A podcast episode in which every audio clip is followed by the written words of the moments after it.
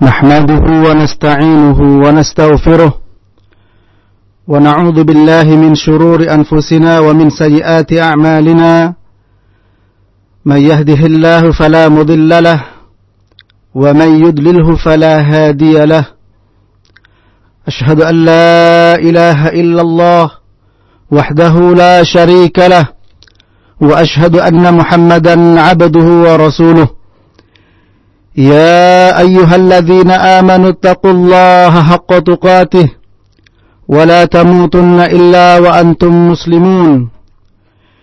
يا أيها الناس اتقوا ربكم الذي خلقكم من نفس واحدة وخلق منها زوجها وبث منهما رجالا كثيرا ونساء. واتقوا الله الذي تساءلون به والأرحام. إن الله كان عليكم رقيبا. يا أيها الذين آمنوا اتقوا الله وقولوا قولا سديدا. يصلح لكم أعمالكم ويغفر لكم ذنوبكم. ومن يطع الله ورسوله فقد فاز فوزا عظيما أما بعد. فإن أصدق الحديث كتاب الله وخير الهدي هدي محمد صلى الله عليه وسلم. وشر الأمور محدثاتها وكل محدثة بدعة وكل بدعة ضلالة وكل ضلالة في النار إخفان في الدين رحمني ورحمكم الله pendengar radio Raja dimanapun anda berada Semoga Allah subhanahu wa ta'ala senantiasa melindungi dan menjaga kita. Dan semoga Allah subhanahu wa ta'ala memberikan kita istiqamah dan as-sabat. Sampai kita bertemu dengan Allah subhanahu wa ta'ala. Pendengar roja di mana pun anda berada. Melanjutkan kajian kita. Yang telah berlalu. Dan Alhamdulillah kita selesai. Membahas tentang beberapa perkara yang bisa menyebabkan hati kita mati, bahkan juga hati kita sakit dan bahkan hati kita bisa menjadi mati. Selanjutnya, setelah penulis menjelaskan tentang perkara yang bisa meracuni hati, penulis berkata, asbabu hayatil qalbi wa aghdiyatuhu an-nafi'ah. Yaitu sebab-sebab yang bisa menghidupkan hati dan menu-menu yang bermanfaat yang bisa membuat hati kita hidup. Beliau mengatakan i'lam anna ta'at lazimatun qalbil 'abdi luzumat ta'ami wasyarabi li hayatil jasad. Ketahuilah bahwa semua amal ketaatan, perbuatan ketaatan itu lazimatun li hayati qalbil 'abdi akan membawakan kehidupan, pasti membawa kehidupan bagi hati seorang hamba karena pastinya makanan dan minuman yang bisa membawa kehidupan bagi jasad seseorang. Ma'asi bimasabatil ad'imah al-masmumah allati tufsidul qalba wa la budda. Demikian juga dengan semua perbuatan maksiat, maka itu juga sama kedudukannya seperti makanan yang beracun, di mana makanan beracun tersebut bisa menghap, bisa merusak hati dan itu pasti terjadi. wal 'abdu muhtajun ila ibadati rabbih azza wa jal faqirun ilaihi faqran dhatiya seorang hamba dia butuh untuk beribadah kepada Allah Subhanahu wa taala. Dan dia juga butuh kepada Allah faqran zatian yaitu butuh secara zatnya. Artinya dia zatnya dia juga butuh kepada Allah Subhanahu wa taala. Maka ketahuilah sini saudaraku sekalian pendengar wajah di mana pun anda berada penulis beliau menyebutkan sebelumnya adalah penyakit-penyakit yang bisa meracuni hati, kemudian menyebut setelahnya penyebab-penyebab yang bisa menghidupkan hati. Ini sesuai dengan sebuah konsep tarbiyah yaitu at-tasfiyah wa tarbiyah. Tasfiyah mensucikan dari racun-racun, kemudian tarbiyah yaitu mendidik. Beliau menyebutkan perkara-perkara yang bisa meracuni hati, namun tidak berhenti di situ. Lanjutkan beliau menyebutkan perkara-perkara yang bisa menghidupkan hati. Demikian juga banyak dalam ayat Al-Quran, Allah subhanahu wa ta'ala tidak hanya menyebutkan larangan, melarang sesuatu, kemudian tidak ada jalan keluar. Seperti Allah Subhanahu wa taala melarang zina, kemudian Allah memberikan jalan keluar berupa nikah. Wala taqrabuz zina, innahu kana fahishatan wa sa'a sabila. Jangan engkau dekati zina, karena itu merupakan perbuatan keji. Allah Subhanahu wa taala mengharamkan riba, menghalalkan jual beli. Wa ahallallahu al-bai'a wa harrama riba. Beliau menyebutkan penyakit-penyakit yang bisa menggerogoti hati kita, bahkan bisa membunuh hati kita. Kemudian beliau sebutkan tidak hanya penyakit-penyakit, tapi apa sebagai obat, apa sebagai perkara yang menjadikan sebab hati seseorang bisa hidup, dan apa konsumsi yang harus dimakan oleh hati sehingga hatinya bisa hidup. Maka beliau katakan di sini, semua perbuatan maksiat itu semua perbuatan ketaat, ketaatan bisa menghidupkan hati seseorang dan perbuatan maksiat semuanya akan menyebabkan rusaknya hati seseorang. Wa kama abdu bil asbabi hayati bil asbab bil asbab li hayati min al mudawamah ala tanawul al aghdiyah an nafi'ah fi awqati mutaqaribah. Sebagaimana juga seorang hamba dia mengambil sebab-sebab yang bisa menghidupkan jasadnya. Minal mudawamah ala tanawul aghdiyah yaitu senantiasa dia makan makanan yang bermanfaat fi awqatin mutaqaribah dalam waktu yang sangat berdekatan. Wa idza tabayyana lahu annahu tanawala ta'aman masmuman an tariqil khata' asra'a fi takhlisi jasadihi minal akhlati ar-radi'ah dan apabila telah jelas baginya bahwa dia makan makanan yang mengandung racun karena tidak sengaja atau karena kesalahan, maka tentu saja orang tersebut bersegera untuk membersihkan badannya dari makanan yang beracun tersebut. Ini adalah merupakan satu hal yang logis, satu hal yang manusiawi. Kalau orang tersebut badannya teracuni oleh sebuah racun, maka dia bersegera untuk mencari penawarnya. Dia bersegera untuk membebaskan badannya dari racun tersebut. Karena dia tahu bahwa racun tersebut sangat berbahaya bagi kesehatan badannya, bahkan bisa berbahaya bagi jiwanya. Dan karena dia menyadari bahwa racun tersebut berbahaya bagi dirinya, dia bersegera untuk membebaskan dirinya dari racun yang telah masuk kepada tubuhnya yang dia tidak sengaja makan makanan yang mengandung racun tersebut. Maka apa kata beliau? Fahayatu qalbil abdi aula bil ihtimami min jasadihi. Maka kehidupan hati seorang hamba itu, kesehatan hati seorang hamba itu tentu saja lebih utama untuk diperhatikan ya dibandingkan dengan jasadnya.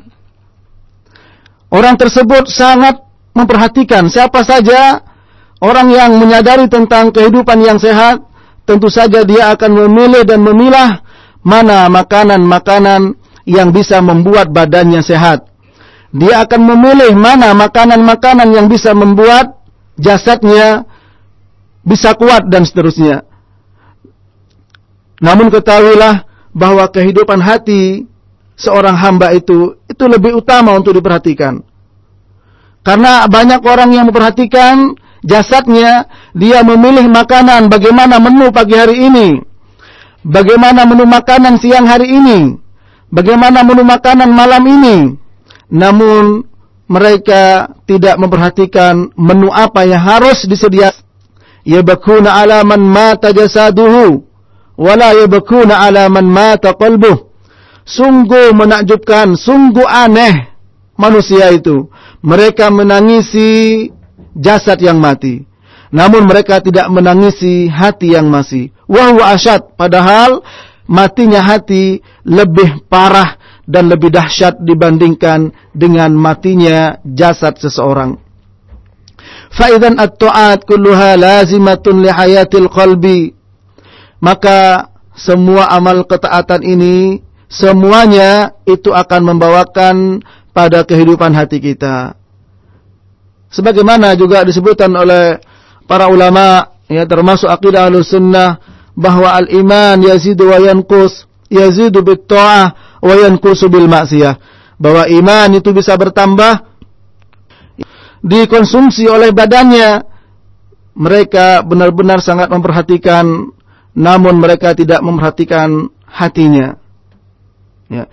Maka orang yang mengatakan di dalam tubuh yang sehat terdapat jiwa yang sehat, ini tidaklah semestinya dan seharusnya benar. Tidak selalu benar. Ya. Berapa banyak orang yang badannya sehat, jiwanya sakit. Kita bisa melihat orang-orang yang nampak dari luar badannya segar. Namun bagaimana dia hubungannya dengan Allah subhanahu wa ta'ala. Ternyata dia meninggalkan solat. Orang yang badannya segar. Ternyata dia sangat mudah untuk menjalankan zina. Orang yang badannya sehat. Ternyata dia jauh dari Al-Quran.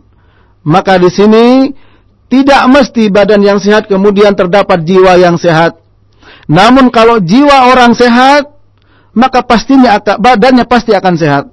Kenapa demikian? Karena ini merupakan janji Allah Subhanahu wa taala. Nabi sallallahu alaihi wasallam bersabda, "Ihfazillah yahfadka." Jagalah Allah, maka Allah akan menjagamu. Kalau kita menjaga Allah, maka jiwa kita akan sehat. Dan kalau jiwa kita akan sehat, Allah akan menjaga kita dari berbagai macam penyakit. Dan seandainya penyakit itu datang kepada kita, dengan sehat pula pikiran kita akan mengatakan, ini adalah merupakan uh, ujian dari Allah subhanahu wa ta'ala. Dan kita meyakini bahwa sakit yang diterima oleh orang yang jiwanya sehat, itu akan membuat luntur dosa-dosa yang dia miliki. Sebagaimana Nabi sallallahu alaihi wasallam bersabda kepada orang yang sakit, "La ba'as tahurun insyaallah." Tidak apa-apa insyaallah akan menjadi penyuci ya. Insyaallah akan melunturkan dosa-dosa yang kita miliki. Ini adalah apabila jiwa orang tersebut sehat meskipun fisiknya akan mengalami sakit namun semuanya dihadapi bahwa semua adalah merupakan ujian dari Allah Subhanahu wa taala. Namun kita perhatikan Wahai jemaah sekalian pendengar Radio Roja di mana pun anda berada, kalau hati seseorang itu sakit, ya meskipun badannya sehat, meskipun badannya kekar ya maka kita lihat berapa banyak di antara mereka tidak mensyukuri badan-badan yang sehat. Karena apa? Karena jiwanya kosong. Karena apa? Karena jiwanya jauh dari Allah Subhanahu wa taala.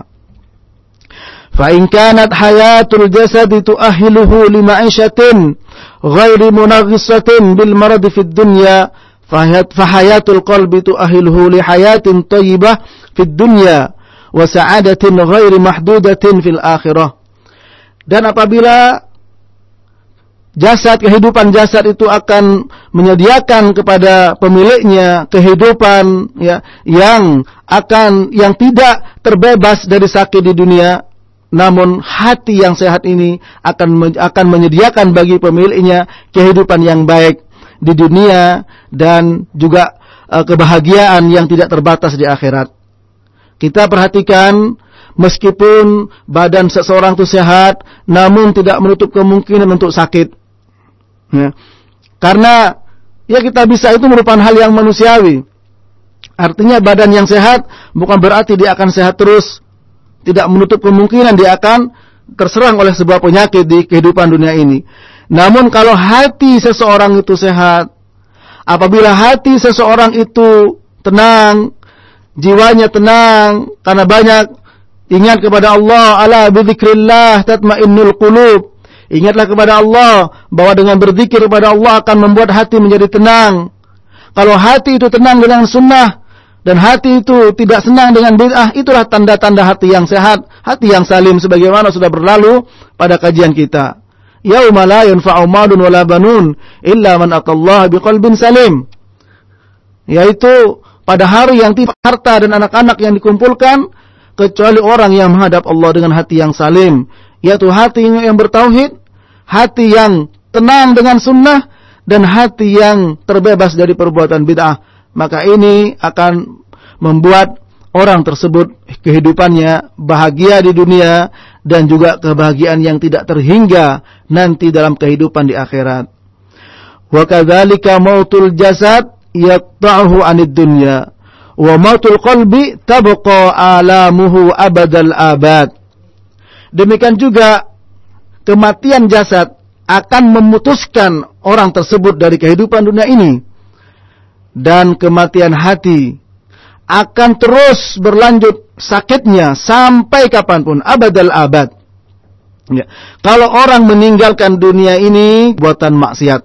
Oleh karena itu beliau sebutkan semua perbuatan maksiat itu tak ubahnya seperti makanan yang beracun yang bisa merusak hati kita. Perbuatan maksiat bisa merusak hati kita.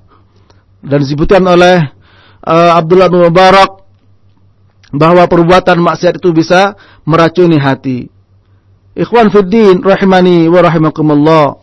Ketahuilah bahwa perbuatan ketaatan ini akan membawakan kehidupan bagi hati kita. Wa nahussu hadhihi bidzikr lidaruratiha liqalbil 'abdi wa shiddatil haja ilaiha dzikrullah azza wa jal wa tilawatul Qur'an wal istighfar wad du'a wa salatu ala nabi wa qiyamul lail. Maka di sini kami sebutkan ya karena sangat penting bagi hati dan sangat butuh hati terhadapnya perkara-perkara yang bisa menghidupkan hati kita yaitu zikir kepada Allah kemudian membaca Al-Qur'an dan beristighfar kepada Allah, minta ampun kepada Allah, berdoa serta membaca salawat kepada Nabi sallallahu alaihi wasallam dan qiyam al-lail yaitu kita bangun malam untuk menjalankan salat di malam hari. Beliau menyebutkan perkara pertama dan ini tidak terbatas kepada hal ini, namun karena perkara-perkara ini adalah perkara yang sangat penting untuk kehidupan hati, maka beliau sebutkan di antaranya yang bisa menghidupkan hati pertama, zikrullah wa tilawatul Quran. Zikir kepada Allah dan membaca Al-Quran. Wa zikri lil qalbi kama qala Syekhul Islam Ibnu Taimiyah qaddasallahu ruhahu az-zikru lil qalbi kal samak فكيف يكون حال السمك إذا أخرج من الماء أو إذا أخرج من الماء kebutuhan berzikir ya, bagi hati sebagaimana disebutkan oleh Syaikhul Islam Ibnu Taimiyah rahimahullahu taala beliau berkata zikir yaitu ingat kepada Allah kedudukannya bagi hati adalah seperti air bagi ikan bagaimana mungkin ikan bisa hidup apabila dia dikeluarkan dari air kita bisa memberikan perbandingan terhadap kedudukan zikir kepada hati seperti ikan di dalam air. Tidak mungkin ikan bisa hidup ketika dia dikeluarkan dari air. Maka demikian juga hati kita akan menjadi mati ya apabila kita melepaskan diri dari berzikir kepada Allah Subhanahu wa taala. Dan juga oleh Ibnu Qayyim Al-Jauziyah beliau mengatakan kurang lebih 80 faedah di dalam kitab beliau Al-Wabil As-Saib dan beliau menukil dan kami nukil sebagiannya insyaallah dan kami nasihatkan wa nansahu bil auda ila al-kitab al-madhkur li azimi naf'ih kami sarankan agar membuka kitab tersebut karena sangat besar manfaatnya. Di antaranya beliau katakan anna dzikra qutul qalbi war ruh bahwa zikir ini merupakan makanan hati dan ruh. فإذا فقده العبد صار بمنزلة الجسم إذا حيل بينه وبين قوته dan apabila seorang hamba ya tidak berzikir maka dia seperti jasad seperti jasmani ini badan ini apabila terhalang antara badan dengan makanannya. Di antara manfaat zikir adalah innahu yutradus syaitan akan terusir syaitan. Wa yakmahu wa yukassiru dan akan menjadi hina serta akan menghancur syaitan. Wa yardar rahmanu azza wa jal dan akan mendatangkan keridhaan Allah Subhanahu wa taala. Jadi zikir dengan berzikir ya seseorang akan terbebas dari syaitan. Sebagaimana Nabi sallallahu alaihi wasallam bersabda wa kanat lahu hirzan minasyaiton yaumahu dzalika hatta yumsi. Bahwa orang yang berzikir itu maka Allah Subhanahu wa taala akan membentengi dia dari godaan syaitan pada hari tersebut sampai sore hari. Ya. Maka orang yang berzikir akan terbebas dari godaan syaitan. Karena syaitan merupakan musuh kita di mana langkah-langkah syaitan itu sangat banyak. Wala tattabi'u khutuwati syaitan innahu lakum aduwwum mubin. Jangan kalian ikuti langkah-langkah syaitan. Syaitan punya langkah yang banyak. Kadang orang diberi langkah dengan yang baik pertama kali, kemudian dia terjerumus kepada uh, dosa dan itulah kita ketahui bagaimana syaitan menggoda anak Adam. Namun dengan berzikir kepada Allah Subhanahu wa taala, dengan ingat kepada Allah Subhanahu wa taala, maka kita akan diselamatkan oleh Allah dari perangkap syaitan. Demikian juga akan mendatangkan ridha Allah wa yuzilul hamma wal ghamma 'anil qalb dan juga akan mengangkat yaitu kesedihan dan gundah gulana yang ada di dalam hati. Wa yajlibu lahul farhu wa yajlibu lahul farha wa surur wal basta dan juga dengan berzikir kita akan mendapatkan kebahagiaan, kita akan mendapatkan kegembiraan. Wa yunawwiru al-qalba wal wajah dan juga akan memberikan cahaya bagi hati dan juga bagi wajah. Wa yaksu adz-dzakiru al-mahabata wal halawata wan nadrah dan orang yang berzikir dia akan menggunakan pakaian al-mahaba yaitu beribawa dan al-halawa menikmati manisnya iman dan juga an-nadrah wajah yang yang bersih, yang berseri-seri yang bersih. Ya. Dan juga akan wa yuthu mahabbatallah azza wa jal wa taqwa wa taqwa wal inabata ilaih. Dan juga akan mewariskan kepada orang yang berzikir kecintaan Allah Subhanahu wa taala. Ya. Dan dia akan menjadi takwa kepada Allah dan menjadi orang yang kembali kepada Allah Demikian juga bahwa zikir akan mewariskan kepada hamba zikrullah azza wa jal. Orang yang berzikir, orang yang ingat kepada Allah, maka Allah akan ingat kepada mereka. Fadhkuruni azkurkum washkuruli wala takfurun. Ingatlah kalian kepadaku, maka aku akan ingat kepada kalian. Ya. Dan Nabi SAW bersabda, Ta'arraf ila Allah fir raha, ya'rifka fi syiddah. Ingatlah kepada Allah ketika engkau dalam keadaan senang. Maka Allah akan ingat kepadamu ketika kamu mengalami kesedihan. Ketika engkau mengalami kesusahan. Dan berapa banyak orang yang tidak bersyukur kepada Allah. Ketika dia senang, dia lupa kepada Allah. Ketika dia sedih, dia lari kepada selain Allah. Waliyahzubillah. Ya. Ketika senang, lupa kepada Allah. Ketika dialami kesulitan, mengalami kesulitan, dia lari kepada dukun, dia lari kepada paranormal, dia lari kepada perkara-perkara yang bisa menjerumuskan kepada kesyirikan. Benar-benar merupakan sebuah bencana yang sangat besar. Apabila seseorang mengaku dirinya muslim, ketika dalam keadaan senang dan bahagia, lari atau tidak ingat kepada Allah, dan ketika dihimpit oleh permasalahan, justru larinya kepada datang kepada dukun, datang kepada kuburan untuk minta barokah, datang kepada kuburan untuk minta petunjuk, datang kepada para paranormal dan seterusnya. Ini merupakan sebuah bencana. Oleh karena itu para ulama mengatakan di antaranya Syekh Abdul Aziz bin Ibnu Bas rahimahullah taala bahwa kesyirikan yang dilakukan oleh orang zaman sekarang lebih parah daripada kesyirikan orang dahulu. Mengapa demikian? Karena orang dahulu ketika mereka dalam keadaan sulit justru mereka bertauhid kepada Allah. Wa idza raqibu fil fulki da'awu Allah mukhlishina lahuddin falamma najjahum ilal barri idahum yusyrikun ketika mereka berlayar di atas laut yang penuh dengan ombak di kanan kiri depan belakang hanya kematian yang menghadapinya maka dia langsung ingat kepada Allah semata. Da'awullaha mukhlisina lahuddin. Mereka berdoa kepada Allah yang ikhlas. Artinya di sini tidak menyekutukan Allah. Namun falamma najjahum ilal barri idahum yusyrikun. Ketika mereka selamatkan, kami selamatkan ke daratan, mereka melakukan kesyirikan lagi. Namun sekarang orang-orang banyak ketika mengalami kesulitan datang kepada dukun, datang kepada paranormal, datang kepada kuburan, datang kepada penghuni-penghuni tempat yang dianggap angker dan bisa memberikan manfaat.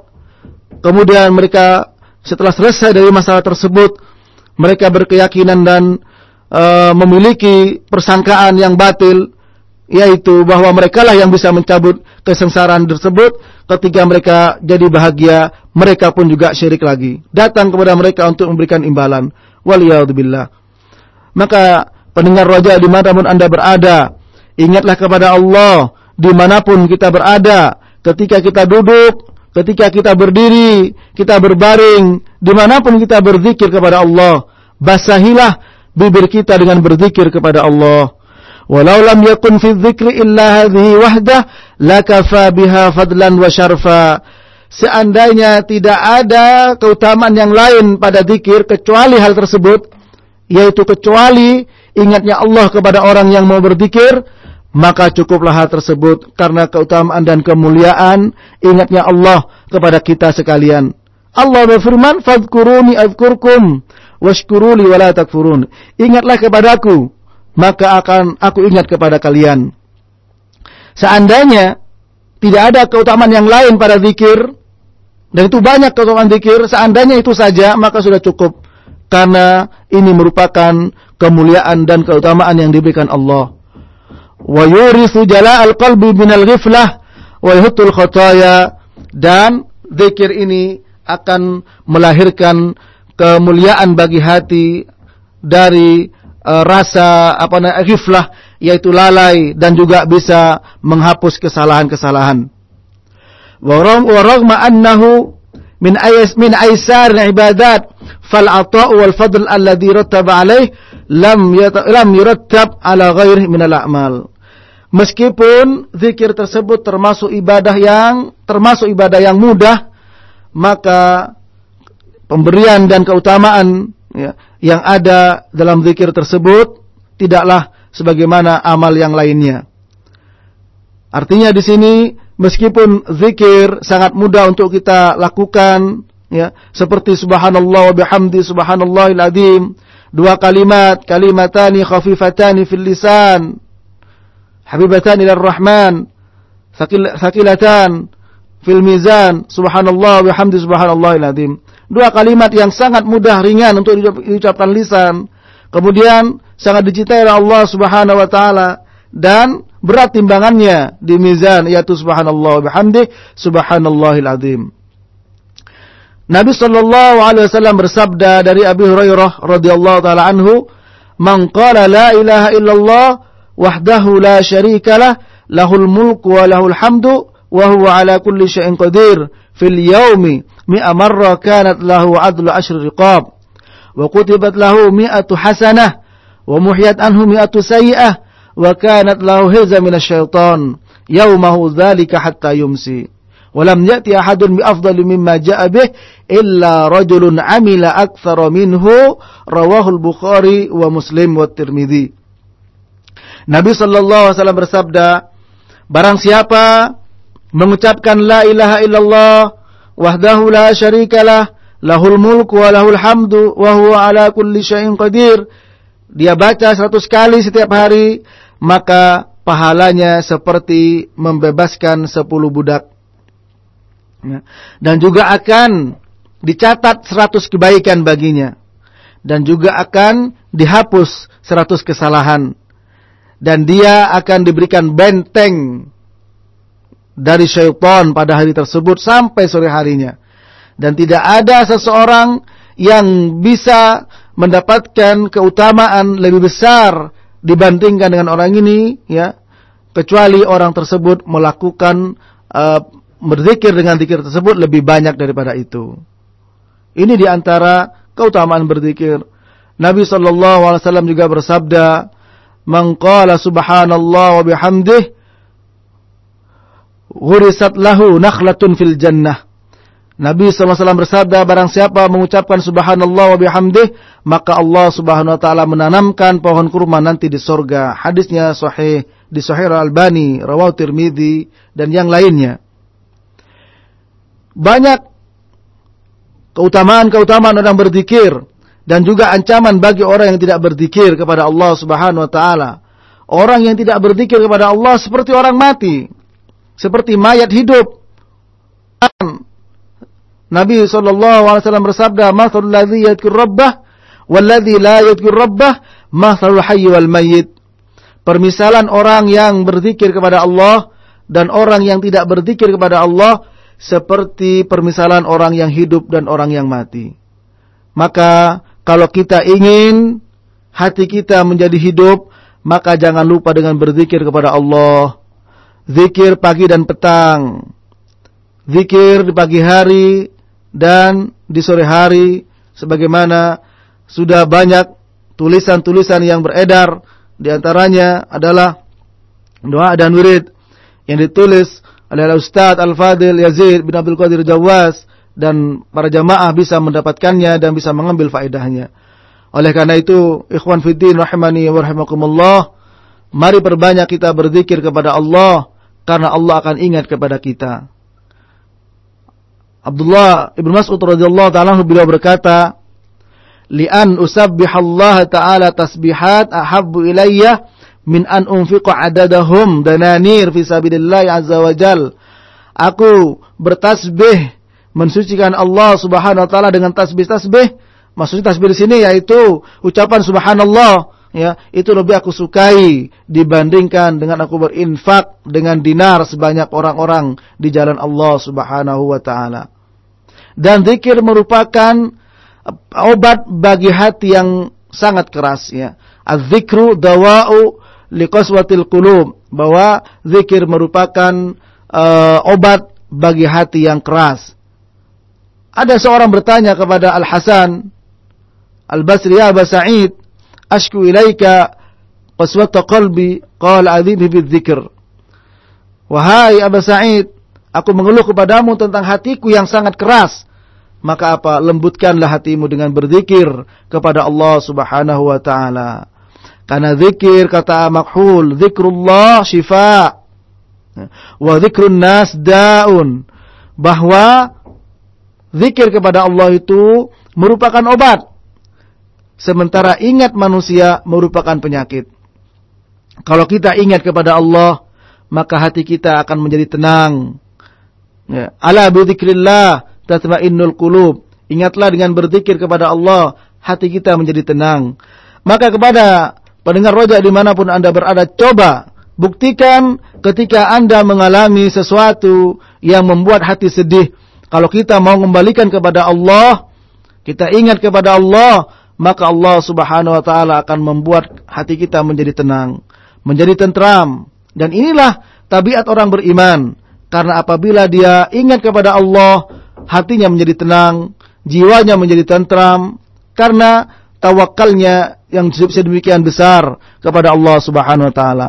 Namun kalau kita lihat orang-orang yang tidak berzikir kepada Allah, tidak mau mengingat Allah bahwa apa yang dia kerjakan adalah dari dirinya semata-mata, keberhasilan, kesuksesan yang dia peroleh semata-mata dari dirinya, maka kita lihat orang tersebut akan menjadi sombong. Dan kita lihat orang-orang yang jiwanya lemah ketika dia mengalami kegagalan, tidak ingat kepada Allah, maka berapa banyak orang yang berputus asa dengan keadaan seperti itu dan juga lari kepada berbagai macam persoalan yang dia anggap bisa menyelesaikan namun pada hakikatnya justru memperparah, memperparah keadaannya. Datang ke diskotik untuk bernyanyi-nyanyi, ya, datang ke minuman keras untuk meneguk minuman keras, datang kepada pelacur. Jadi bagaimana mungkin sebuah penyakit diobati dengan penyakit? justru akan menjadi parah. Dan ini yang banyak terjadi. Dan kalau dia berlangsung keadaan seperti itu, tidak sedikit orang yang mengalami kegagalan justru mengakhiri hidupnya dengan membunuh dirinya wal. Berbeda dengan orang yang beriman. Berbeda dengan orang yang ber, ber, beriman, berzikir kepada Allah. Ya. Nabi wasallam bersabda, "Ajaban li amril mu'min." fa in amrahu kullahu khair fa in amrahu khair. Sungguh menakjubkan orang beriman, semua perkaranya itu baik. Apabila dia idza asaba sarra syakara fa kana khairan lah. Wa idza asaba dharra sabara fa kana khairan lah. Apabila dia mengalami atau mendapatkan kenikmatan, dia bersyukur kepada Allah dan itu menjadi kebaikan baginya. Dan apabila dia mengalami musibah, dia bersabar, dan itu menjadi kebaikan baginya. Karena apa? Karena berapa banyak orang ketika diberikan kenikmatan oleh Allah Subhanahu wa taala justru tidak menjadi kebaikan bagi dirinya. mendapatkan keuntungan dari usahanya dibawa untuk judi, mendapatkan keuntungan dari bisnisnya dibawa untuk melacur, mendapatkan keuntungan dari kehidupan dunianya dia bawa untuk perkara-perkara yang justru mendatangkan murka Allah. Waliyadzubillah.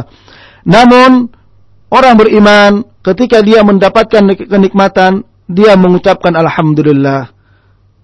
Dia mengucapkan alhamdulillah dan ini merupakan alhamdulillah ini merupakan ucapan syukur kepada Allah Subhanahu wa taala. Dan di samping itu, syukurnya tidak hanya di, di lisan saja, di hati juga bersyukur dan juga anggota tubuhnya bersyukur. Dia jalankan perintah Allah, dia keluarkan infak di jalan Allah, dia tidak lupa bahwa pada hartanya, pada kenikmatan yang dia peroleh ada hak-hak bagi orang miskin. Kesehatan yang dia peroleh dia pakai untuk mencari ilmu, kesehatan yang dia dapatkan, dia pakai untuk beribadah kepada Allah. Itulah orang-orang yang bersyukur dan itulah orang-orang yang hatinya sehat. Berbeda dengan orang-orang yang hatinya lemah. Berbeda dengan orang yang hatinya mengandung racun. Ya, mereka justru ketika mendapatkan kenikmatan tidak bersyukur, justru kufur kepada Allah dipakai untuk perkara-perkara yang bisa mendatangkan murka Allah wal. Kita minta kepada Allah Subhanahu wa taala agar kita dijauhkan dari sifat seperti itu sebab kalau kita kufur la in syakartum la azidannakum wa la in kafartum inna adzabi lasyadid. Kalau kalian bersyukur ya maka Allah akan menambahkan nikmat kalian dan apabila kufur ketahuilah bahwa adabku sangat pedih. Ini sering kita dengarkan ayat ini. Sering kita baca ayat ini dan semua hampir orang faham. Namun untuk menjalankannya, subhanallah, sungguh memerlukan mujahadah, memerlukan doa yang kuat kepada Allah Subhanahu wa taala. Agar Allah memberikan kekuatan. Agar kita kita bisa bersyukur kepada Allah. Bersyukur dengan hati, bersyukur dengan lisan. Dan bersyukur dengan amal perbuatan. Bagaimana kesesuaian antara hati, lisan dan amal perbuatan. Sehingga bisa membentuk e, rasa syukur yang sempurna kepada Allah Subhanahu wa taala. Kita lihat orang yang sehat tidak mau mendatangi majelis ilmu. Kita lihat orang yang sehat ya tidak mau berupaya untuk melepaskan dirinya dari kebodohan, bahkan menyombongkan diri, tidak mau belajar, tidak mau mencari ilmu. Ketahuilah orang yang sombong adalah orang yang menolak kebenaran, batarul haq wa qamtun nas, yaitu menolak kebenaran dan meremehkan sesama manusia. Maka pendengar roja di mana pun anda berada, berzikir kepada Allah Subhanahu wa taala. Ketika kita mau tidur, kita berzikir kepada Allah. Kita makan, kita ingat kepada Allah dengan ucapan bismillah. Ketika tidur, kita juga berdoa kepada Allah. Ya, bismika Allahumma ahya wa amut. Ketika kita berhubungan dengan istri, kita berzikir kepada Allah maka semuanya ini diatur dalam Islam. Sampai kita masuk ke kamar kecil pun kita dianjurkan berzikir kepada Allah. Keluar dari kamar kecil ghufranaka kita berzikir kepada Allah. Maka kehidupan seorang muslim kalau kita mau menerapkannya ya, semua penuh dengan zikir kepada Allah Subhanahu wa taala. Dan zikir ini ya membedakan orang yang hidup dan orang yang mati. Mathalul ladzi yadhkuru rabbah walladzi la yadhkuru rabbah mathalul hayy wal mayyit. Nabi sallallahu alaihi wasallam bersabda permisalan orang yang berzikir kepada Allah dan orang yang tidak mau berzikir kepada Allah ya seperti orang yang hidup dan orang yang mati. Dan apa zikir yang paling utama? Zikir yang paling utama adalah kita membaca Al-Quran. Pernah ditanya Salman oleh seorang ayul a'mal afdal. Faqala amma taqra'ul Qur'an wala dzikrullah akbar. Maka baca Al-Qur'an itulah yang paling utama di antara zikir dan zikir yang lainnya. Wa dawamu dzikri taksiru li syuhudil abdi yaumal qiyamah.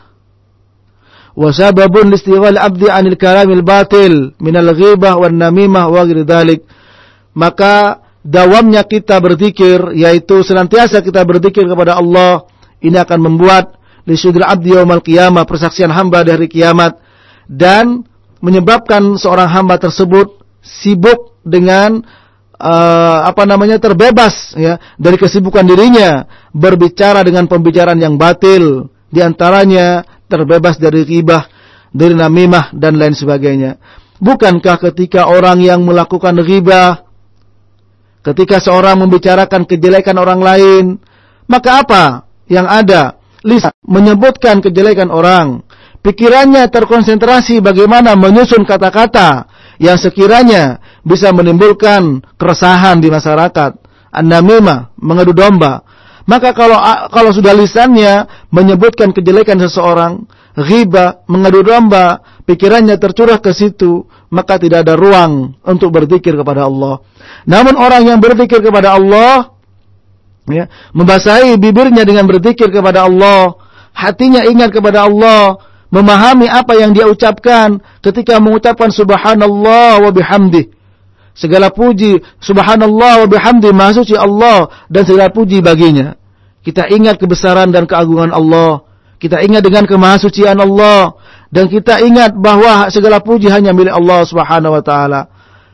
Kita ingat dengan keagungan dan kebesaran Allah dan kita ingat bahwa diri kita ini sangat miskin. Diri kita sangat lemah sehingga kita sangat membutuhkan Allah Subhanahu wa taala. Dengan demikian kita akan tertanam dalam jiwa kita dan dalam hati kita rasa takut kepada Allah Subhanahu wa taala dan kita senantiasa merasa diawasi oleh Allah Subhanahu wa taala dan kita akan berkeyakinan bahwa Allah Subhanahu wa taala akan meminta pertanggungjawab terhadap semua yang kita lakukan. Oleh karena itu kepada semua jemaah pendengar roja di mana pun anda berada, ingatlah basahi lisan kita dengan berzikir. Sebab lisan seseorang itu imma lisanun dzakir wa imma lisanun lagin. Ya. Lisan cuma dua kemungkinan, entah lisan yang berzikir atau lisan kita lalai ya, kemudian kita uh, terjerumus kepada perkara yang dilarang Allah Subhanahu wa taala. Faman futiha lahu babudz dzikri faqad futiha lahu babud dukhul 'ala Allah azza wa jal. Dan barang siapa yang dibukakan baginya pintu zikir, maka sungguh dibukakan baginya pintu masuk kepada Allah Subhanahu wa taala. Fal yatatahhar wal yadkhul ala Rabbi azza wa jal. Dan hendaklah dia mensucikan diri dan masuk kepada Allah Subhanahu wa taala. Yajid indahu ma yurid, maka dapatkan di sisi Allah apa yang dia inginkan. Fa in wajada rabbahu azza wa jal wajada kulla syai' dan apabila dia mendapatkan Allah maka dia mendapatkan segala sesuatu. Wa in fatahu rabbah azza wajal fatahu kulla syai. Dan apabila dia uh, kehilangan ya Allah Subhanahu wa taala maka dia kehilangan segala sesuatu. Nah ini penting bagi kita ikhwan fiddin rahimani wa rahimakumullah daripada kita ngomong yang tidak ada manfaatnya daripada kita berbicara terutama kita berbicara tentang perkara yang bisa mendatangkan murka Allah maka lebih baik kita basahi lisan kita dengan berzikir kepada Allah Subhanahu wa taala sehingga membuat hati kita hidup membuat hati kita sehat. Kalau kita bisa membaca Quran maka jangan sampai kita lupakan baca Al-Quran. Karena sebaik-baik zikir adalah dengan membaca Al-Quran. Dan orang yang membaca Al-Quran dengan mahir maka dia bersama malaikat yang mulia. Dan orang yang baca Quran tidak mahir, maka dia mendapatkan Eh, dua pahala. Yang pertama upaya dia baca Quran, ya. Yang kedua apa namanya eh, dua pahala ya yaitu ya tak tak dia baca Quran dan pahala baca Quran serta upaya eh, pahala dari upayanya dia baca Quran. Sebagaimana Nabi sallallahu alaihi wasallam bersabda, "Allazi yaqra'ul Quran wahua mahirun fihi ma'asafratil kiramil bararah, wallazi yaqra'ul Quran wa huwa yatata yatata fihi wa huwa alaihi syakun lahu ajran." Orang yang membaca Quran dengan mahir, dengan lancar, maka dia bersama para malaikat. Ya. Ada sebuah kisah seorang sahabat baca Quran, kemudian malaikat mendekatkan dirinya ke mulut orang tersebut. Ini, kalau orang baca Quran, karena indahnya bacaan Quran yang dibacanya. Dan orang yang baca Quran, gak mahir, yaitu terbata-bata bacanya, maka dia mendapatkan dua pahala. Bacaan Quran dan upayanya tadi untuk membaca Al-Quran. Maka di sini ya, perhatikan bacalah zikir kepada Allah ya di antaranya dengan baca Al-Qur'an dan juga zikir banyak macamnya. Zikir sebutkan oleh beliau zikru asma'illah azza wa jalla wa sifatihi wa madhihi wa alaih. yaitu kita menyebut nama-nama Allah, sifat-sifat Allah dan kita memuji Allah Subhanahu wa taala. Ya. Walillahi al-asmaul husna fad'uhu biha. Allah punya nama-nama yang baik, maka kita berdoa dengan nama-nama yang baik tersebut. Kita berzikir kepada Allah dengan mengucapkan sesuatu yang memuji Allah Subhanallah, walhamdulillah, wala ilaha illallah, wallahu akbar. Banyak wirid-wirid zikir yang datang dari Nabi sallallahu alaihi wasallam yang kalau kita mau membaca semuanya barangkali waktu yang ada pada kita masih kurang. Namun dasar manusia, dasar kita ini adalah orang-orang yang lalai kepada Allah. Dasar kita adalah orang yang lemah. Kadang kita ingat, kemudian kita lupa dan sering banyak lupa sehingga kita mengisi waktu-waktu kosong kita hanya ngobrol. Mengisi waktu-waktu kosong kita hanya waliyadzubillah ghibah ya, mengadu domba dan seterusnya. Maka orang yang cerdas senantiasa berhenti ketika dia mendapatkan peringatan dari Allah. Karena kenikmatan yang sangat besar ketika kita sudah menyadari bahwa perbuatan itu adalah perbuatan yang salah dan kita bersegera untuk memindahkan diri kita dari perbuatan salah menuju kepada ampunan Allah Subhanahu wa taala. Wasari'u ila maghfiratin min rabbikum. Segeralah kalian menuju kepada ampunan Allah Subhanahu wa taala. Kita tahu bahwa zikir ini penuh dengan keutamaan-keutamaan. Kita faham ya, kita faham kita menghidupkan hati. Kita faham bahwa berzikir ingat kepada Allah bisa membuat hati kita tenang membawakan uh, pelakunya mendapatkan derajat di sisi Allah, dihapus kesalahan, diberikan kebaikan-kebaikan. Namun manusia ya di mana nafsunya senantiasa amaratun bisu in, inna nafsal amaratun bisu bahwa jiwa itu senantiasa diajak kepada mengajak kepada kejelekan maka kita kalau sudah menyadari hal itu segera kita lakukan meskipun hanya sekali saja ketika kita ingat jangan sia-siakan Meskipun sekali, segeralah ketika pendengar roja di mana pun anda berada mendengar apa yang kami sampaikan kali ini, langsung saja bibir kita, lisan kita menggerakkan, kita gerakkan untuk berzikir kepada Allah. Entah dengan istighfar kepada Allah, dengan kita mengucapkan subhanallah, walhamdulillah, wala ilaha illallah, wallahu akbar. Jangan ditunda. Jangan kita tunda Semoga dengan kita segera menjalankan apa yang sudah kita fahami ini, Allah Subhanahu wa taala memberikan kekuatan kepada kita untuk bisa melakukan kebaikan-kebaikan setelahnya. Karena sudah merupakan janji Allah, ittaqullah wa yu'allimukumullah. Bertakwalah kepada Allah, maka Allah akan mengajarkan ilmu yang belum kita ketahui. Bertakwalah kepada Allah, jagalah Allah, Allah akan menjaga kita. Maka jangan sampai kita menunda apa yang sudah menjadi pengetahuan kita dan Allah Subhanahu wa taala memberikan kesadaran. Karena kadang ketika kita mendengarkan kebaikan, ketika kita mendengarkan sesuatu yang datangnya dari Allah Subhanahu wa taala, kemudian kita pendam, kita biarkan, tidak langsung kita amalkan, maka kita akan dilupakan oleh syaitan. Dan kita jauh dari apa yang kita ketahui, tidak kita kerjakan. Dan kalau sudah seperti itu ya sudah kita akan ditinggalkan oleh Allah Subhanahu wa taala.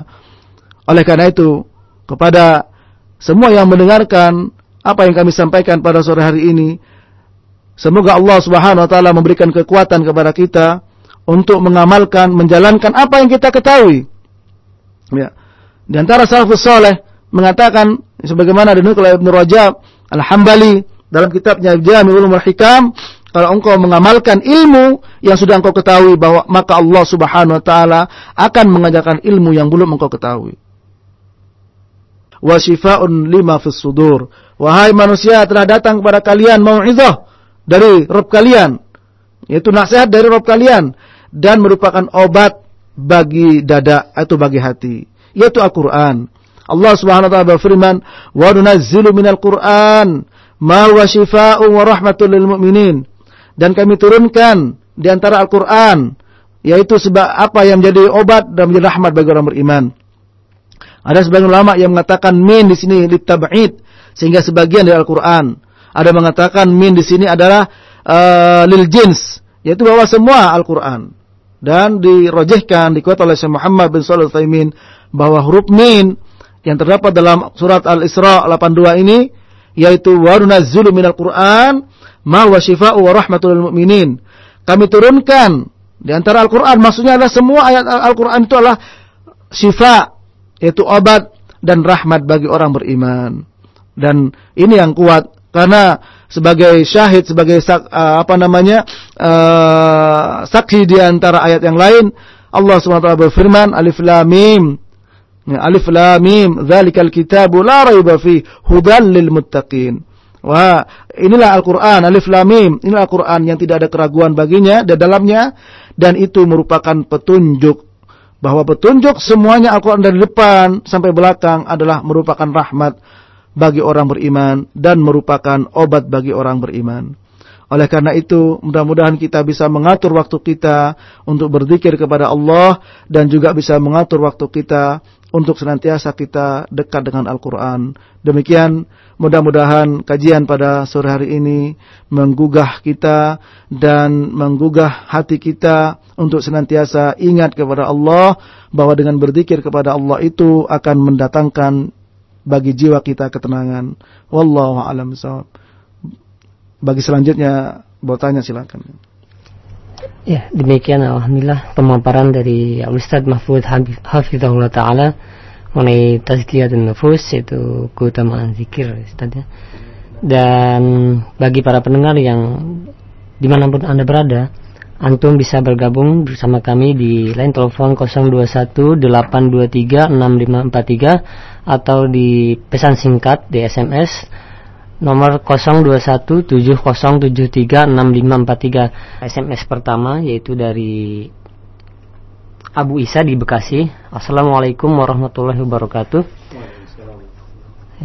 Ustadz bagaimana tanda-tanda kalau kita mendapat manisnya iman dan bagaimana caranya terhindar dari penyakit futur. Jazakallah khair. Ya, ya. Uh, bagaimana Nabi sallallahu alaihi wasallam bersabda, "Man sarrathu hasanatuhu wa sa'athu sayyi'atuhu," ya, fahuwa mu'min. Rawahu Tirmidzi wa sahahu Al-Albani. Barang siapa yang membuat bahagia ya yaitu perbuatan baik yang dia lakukan dan membuat sedih perbuatan jelek yang dia lakukan maka dia orang beriman maka kita akan bisa mendapatkan kelezatan iman ya. Seseorang tanda-tandanya ketika dia dia mendapatkan kelezatan iman ketika dia bisa bahagia dengan perbuatan baiknya dan membuat sedih perbuatan jeleknya. Itulah tanda-tanda orang merasakan lezatnya iman.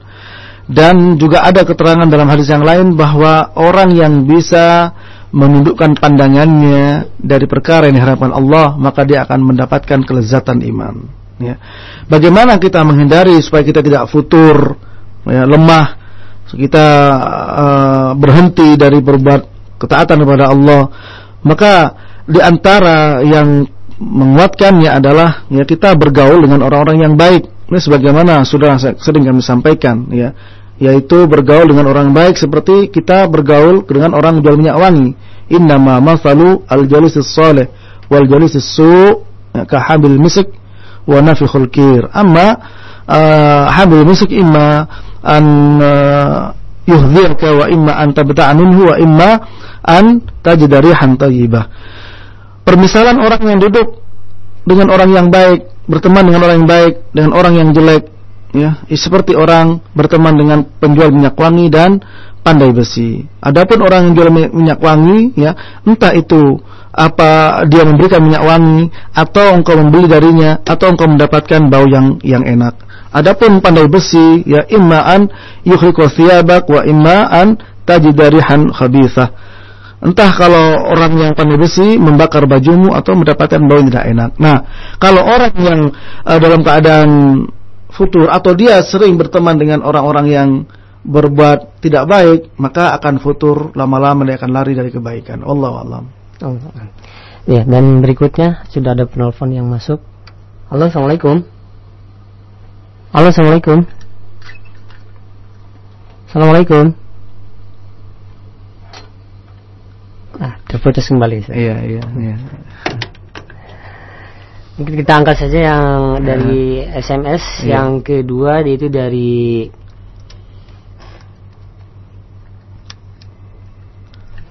dari Nata Pos ya, dari hmm. dari Nata di Tapos maksudnya. Dari Nata di Tapos di Cimanggis. Assalamualaikum warahmatullahi wabarakatuh. Assalamualaikum. Ustadz, uh, sampaikah bacaan Al-Fatihah dan Yasin yang dihadiahkan buat ahli kubur? Yeah. Di ahli kubur maksudnya ahli kubur saya, yeah. satu keluarganya gitu. Yeah, yeah. Terima kasih. Assalamualaikum. Ya. Uh, dijelaskan dalam kitab Syara Al-Aqidah atau Hawiyah oleh Ibnu Abil Aziz Al-Hanafi bahwa uh, yang merupakan kesepakatan para ulama ahlus sunnah yang sampai kepada ahli kubur di antaranya adalah doa ya karena Nabi SAW bersabda ketika beliau me, ketika beliau habis menguburkan jenazah beliau mengatakan istaghfiru li akhikum ya was'alu lahu tasbit fa innahu an yus'al. Mintakan ampun untuk saudaramu dan mintakan dia at-tasbit bisa menjawab pertanyaan mungkar dan nakir dan karena sesungguhnya dia akan ditanya maka doa doa dalam Quran Rabbana ighfir lana wa li ikhwanina alladziina sabaquna bil iman wa la taj'al fi qulubina ghillan lil ladzina amanu. Doa itu pasti ya akan sampai ya. Dan yang kedua juga sedekah Ya, karena ada seorang wanita datang kepada Nabi menanyakan apakah sampai kalau aku bersedekah, oh ya, karena ibunya meninggal. Sampai kata beliau. Ya, namun bacaan Al-Qur'an ya, suratul Fatihah dan yang lainnya maka di sini disebutkan oleh Al-Imam Syafi'i tidak sampai. Kenapa demikian? Karena tidak seorang sahabat pun di antara salafus soleh yang mengerjakan hal itu, yang melakukan hal itu. Oleh karena itu, cukup dengan kita berdoa atau kita bersodakoh yang pahalanya ditujukan kepada orang meninggal, atau juga boleh kita menghajikan, ya, kemudian pahalanya ditujukan kepada mereka, atau berkorban pahalanya ditujukan kepada mereka. Sebagaimana penjelasan Syaikhul Islam Ibnu Taimiyah dan juga Sabin Baz rahimahumullah taala. Ya. Ya. Dan selanjutnya uh, sudah ada penelpon kembali yang masuk.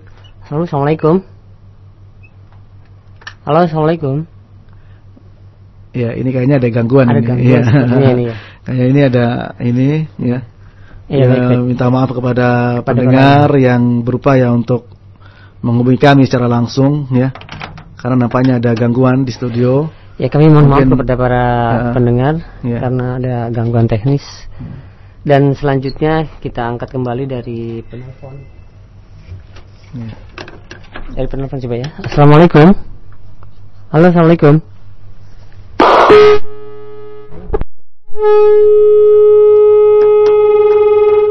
Ya. Ya. Ya, benar ada gangguan Ustaz. Iya, iya, iya. Fun.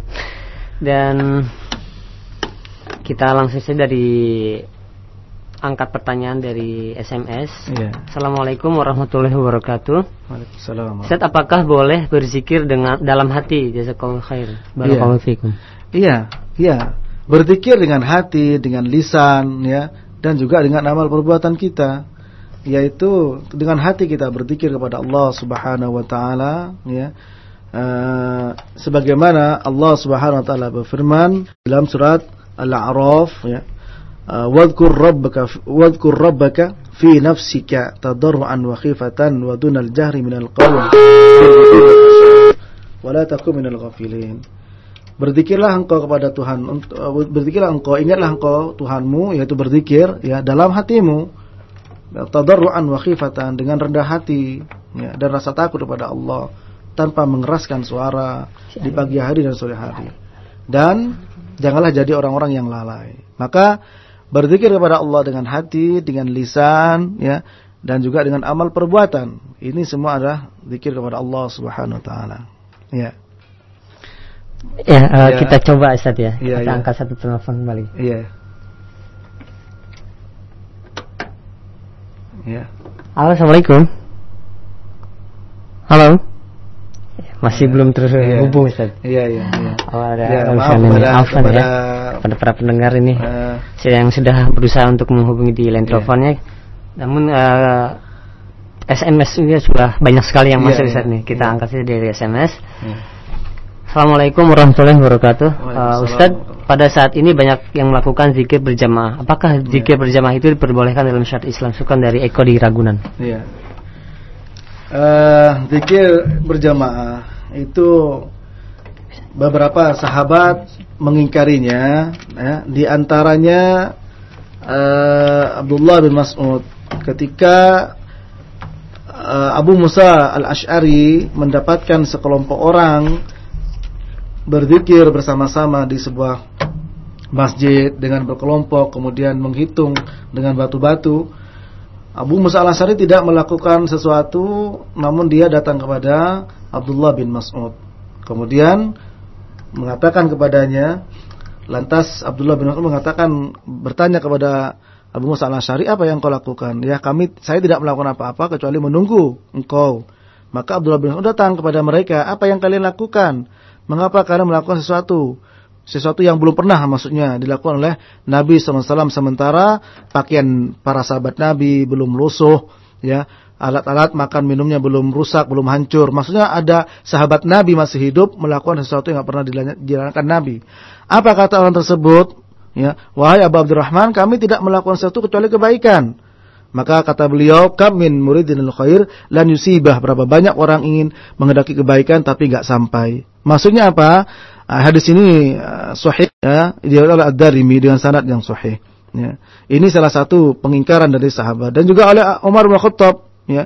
Ketika melihat orang berkumpul, ya, satu kaum berkumpul, kemudian mereka berdoa bersama-sama untuk kaum muslimin dan juga oleh, oleh amir, untuk amir, untuk pemerintah, maka uh, Umar ya mengatakan ya menyuruh ya, kepada al-bawwab yaitu penjaga pintu untuk menyediakan pecut kemudian Umar memecutnya kepada pemimpin yang memimpin apa namanya doa bersama tersebut. Nah ini dan sanadnya sahih ya diriwayatkan oleh Ibnu Waddah dan Ibnu Abi Syaibah dalam fil musannaf dengan sanad yang hasan.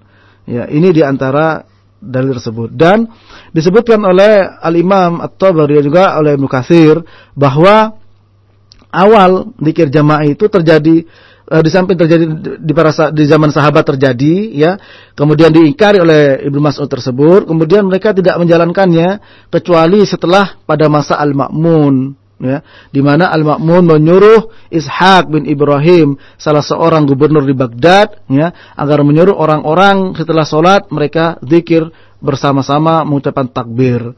Nah, ini ya itu artinya di zaman sahabat sudah pernah terjadi dan diingkari. Dan kebanyakan orang yang uh, berzikir jamaah itu berdasarkan atau menggunakan dalil-dalil yang sirohnya siroh jamak ya namun di sini dijelaskan oleh para ulama sigoh jamak tersebut ya eh, apa bukan berarti zikir bareng-bareng nah, itu ya.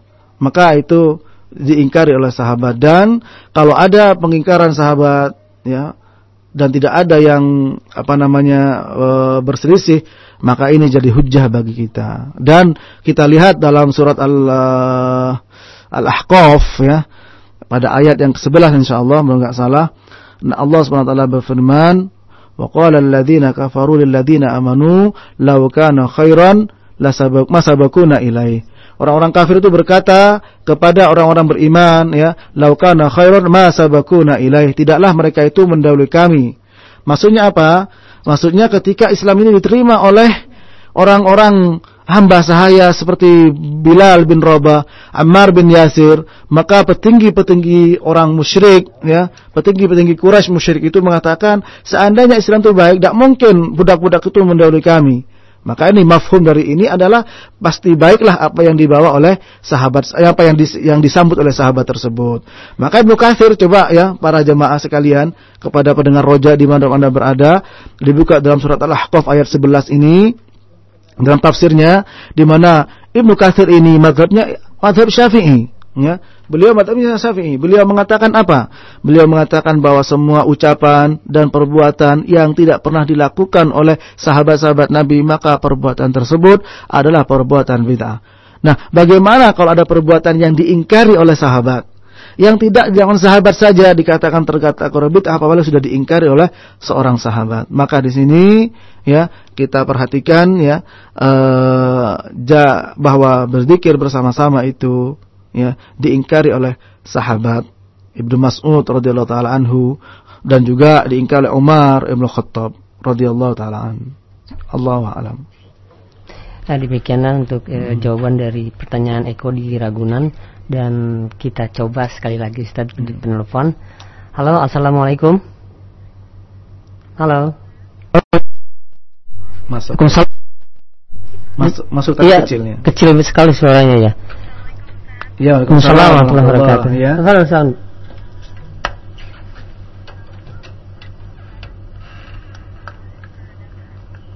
Iya, ini kami kayaknya ada gangguan di studio. Masih kecil nggak nggak? Kecil ya, sekali ya, ibu. Iya, iya. Iya, gimana gimana ibu? Iya. Iya ya. Iya iya.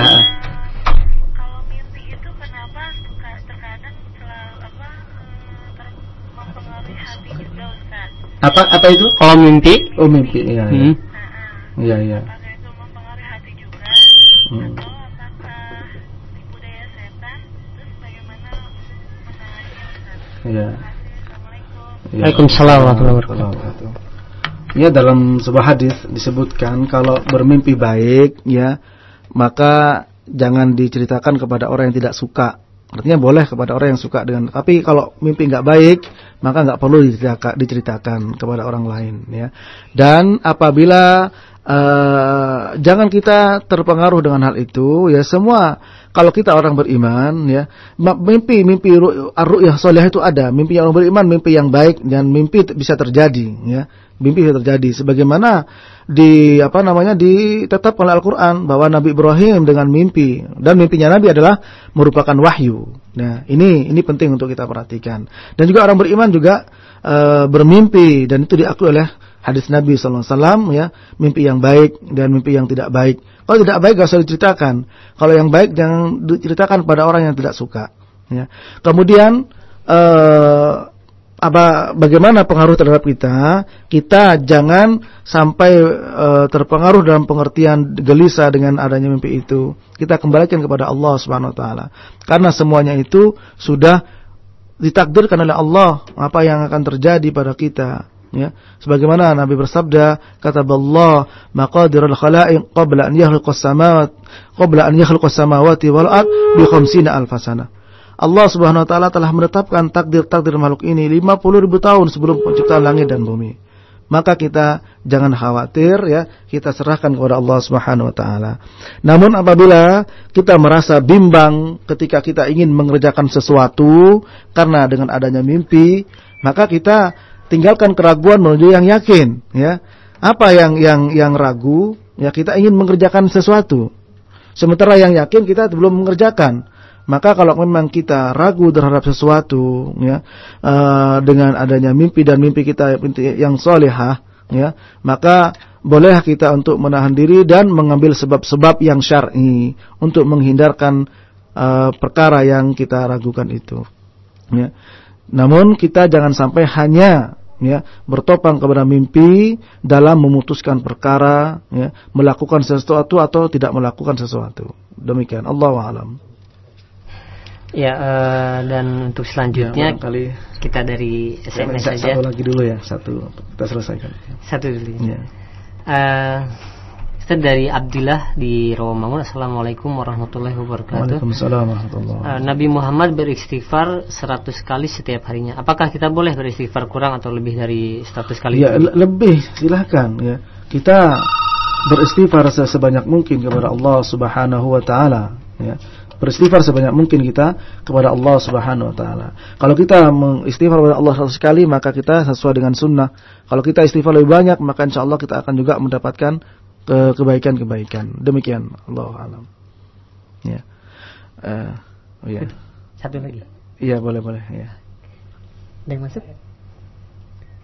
Ya. Ah, kita satu lagi saja. Pertanyaan terakhir. Oh iya ini. Ah, ini ada, ada ada telepon ya, telepon. Ya. Halo, Assalamualaikum warahmatullahi Assalamualaikum. Waalaikumsalam warahmatullahi wabarakatuh. Ya. Uh, dari mana dengan siapa, Pak? Dari Abu Sefila Jakarta. Abu Sifil di Jakarta ya. Silakan, Pak. Uh, begini, ada pertanyaan mengenai uh, saya kan uh, apa membaca zikir dari bukunya Ustadz Yazid ya. Iya, iya. Uh, terus ada teman yang tanya itu apa almat surat? Saya bilang bukan ini zikir pagi sore gitu. Iya. Nah, tapi kenapa nggak alamat surat katanya. Ini Kenapa? siapa Ustadz Yazid gitu katanya. Kenapa kenapa Pak? Kenapa nggak alamat surat gitu Kenapa ya? nggak alamat surat gitu. Memang ini siapa Ustadz Yazid. Saya jelaskan di situ kan hadis-hadisnya segala macam Ustadz. Iya, iya. Lantas dia bertanya, subhatnya begini. Bagaimana urutannya seperti itu? Apakah eh, ada jaminannya urutannya dari sekian apa begini sampai segini gitu? Hmm. Sementara kalau Mas Suat kan apa namanya siapa syekhnya itu terkenal katanya. Saya bilang wah ya kalau urutannya saya nggak tahu tapi kalau hadisnya ya seperti ini gitu. Ustaz, iya. Jelaskan bagaimana urutannya yang disusun oleh Ustaz Yazid itu Ustaz. Ya, ya, masalah urutan itu tidak memang tidak ada ketetapan ya urutan-urutan yang yang harus dibaca tidak ada ketetapan-ketetapan yang mengharuskan urutannya urutan ini ya. Dan itu dibaca pagi dan petang ya. Dan dicantumkan di situ riwayat-riwayat yang sahih ya dari mana sumbernya dari mana asalnya. Maka eh, kita ketika berzikir dengan zikir-zikir yang diajarkan Nabi SAW yang bersumber dari uh, sumber-sumber yang bisa dipertanggungjawabkan secara ilmiah tentang kedudukan dan derajat hadis tersebut, maka kita ambil itu. Ya. Demikian. Maka kita uh, tidak bisa mengatakan kenapa urutannya begini. Silahkan misalkan mau baca istighfar dulu, ya. Kemudian tidak baca semuanya juga silahkan, ya. Mau cuman baca istighfar sudah istighfar saja, seperti dalam Hisbul Muslim, ya. Kemudian baca awal adalah uh, asbahna wa asbahna dan seterusnya itu terserah. Ya nggak ada ketentuan tentang masalah urutan-urutannya. Allah a'lam Eh, demikian tadi pertanyaan terakhir Ustaz ya tadi. Dan alhamdulillah kegiatan pada hari ini dapat kita selesaikan itu pembahasan mengenai tazkiyatun nufus yang bukunya dikarang oleh Dr. Syekh Ahmad Farid yang dibahas oleh Al Ustad Mahfud Elsi Hafizahullah Ta'ala mungkin untuk eh, sebagai penutup kesimpulan Ustaz eh, ada beberapa tausiah yang antum sampaikan? Ya ya pertama dari kesimpulan dari kajian kita sore hari ini ya eh, setelah kita memahami tentang racun-racun yang bisa meracuni hati dan kita pahami perkara yang bisa menghidupkan hati di antaranya berzikir kepada Allah, maka mari kita berdoa minta kekuatan kepada Allah agar lisan kita, hati kita ya, semuanya yang apa namanya anggota badan kita ini bisa menjalankan zikir kepada Allah Subhanahu wa taala, bisa menjaga Allah Subhanahu wa taala dan sebagaimana uh, Allah berfirman dalam hadis kursi, "Ma taqarraba ilayya 'abdun bi syai'in habba ilayya mimma aftaru alayh, wa la yazal 'abdi yataqarrabu ilayya bin nawafil hatta uhibbah." فإذا أحببته كنت سمعه الذي يسمع به وبصره التي يبصر بها ya. ويده التي يبتش بها ورجله التي يمشي بها وإذا سألني لأعطينه ولئن استعاذني لأعيذنه yang paling disukai Allah dari perbuatan kita lah yang wajib dan senantiasa hamba tersebut menambah dengan sunnah sampai aku mencintai dia.